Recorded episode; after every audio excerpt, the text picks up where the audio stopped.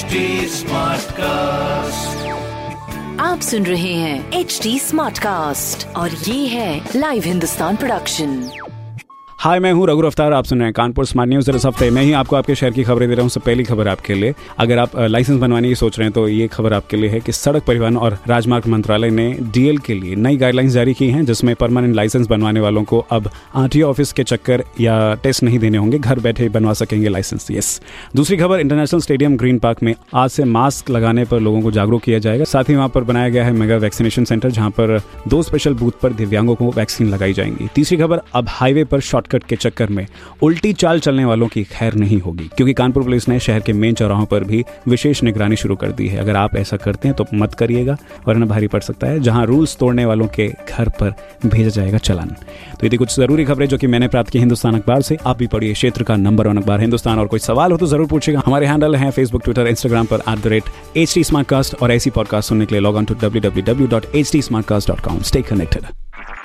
आप सुन रहे हैं एच डी स्मार्ट कास्ट और ये था live Hindustan production H smart Smartcast.